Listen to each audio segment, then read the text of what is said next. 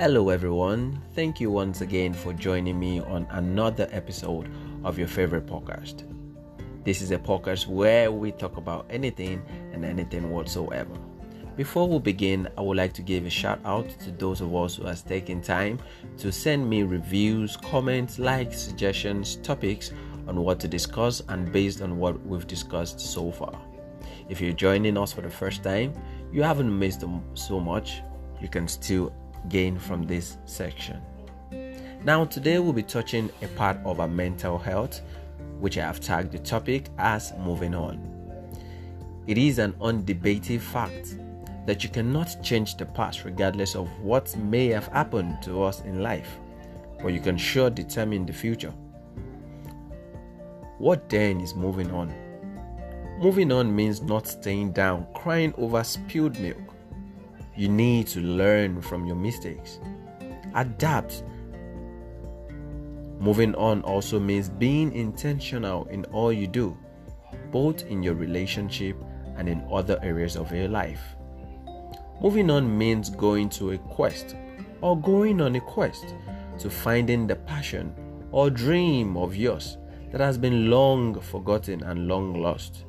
Find the Joseph you have forgotten in prison, if need be.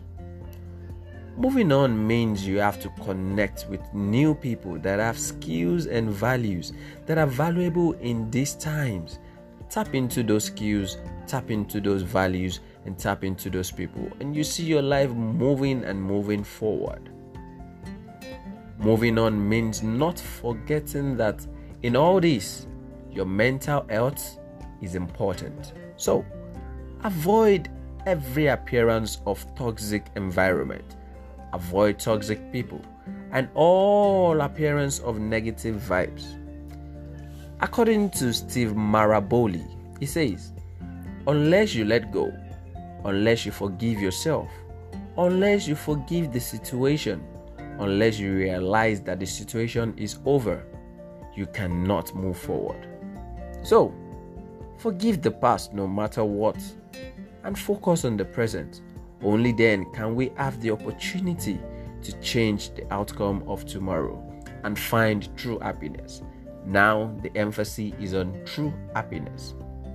So why not just live, laugh, love, and know that you need you, because in the process of letting go, you will lose many things from the past, but amazingly, you will find yourself.